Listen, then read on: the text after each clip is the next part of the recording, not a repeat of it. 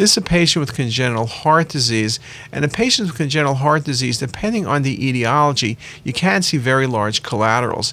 In this patient, you see lots of collaterals in the posterior mediastinum. The patient almost has the appearance of a double aorta. Patients with collaterals can be seen commonly in patients with processes such as coarctation of the aorta. Patients with certain bypass, like tetralogy of Fallot, can also get very impressive collaterals both in the mediastinum, anteriorly, posteriorly, as in this case, or in the middle mediastinum.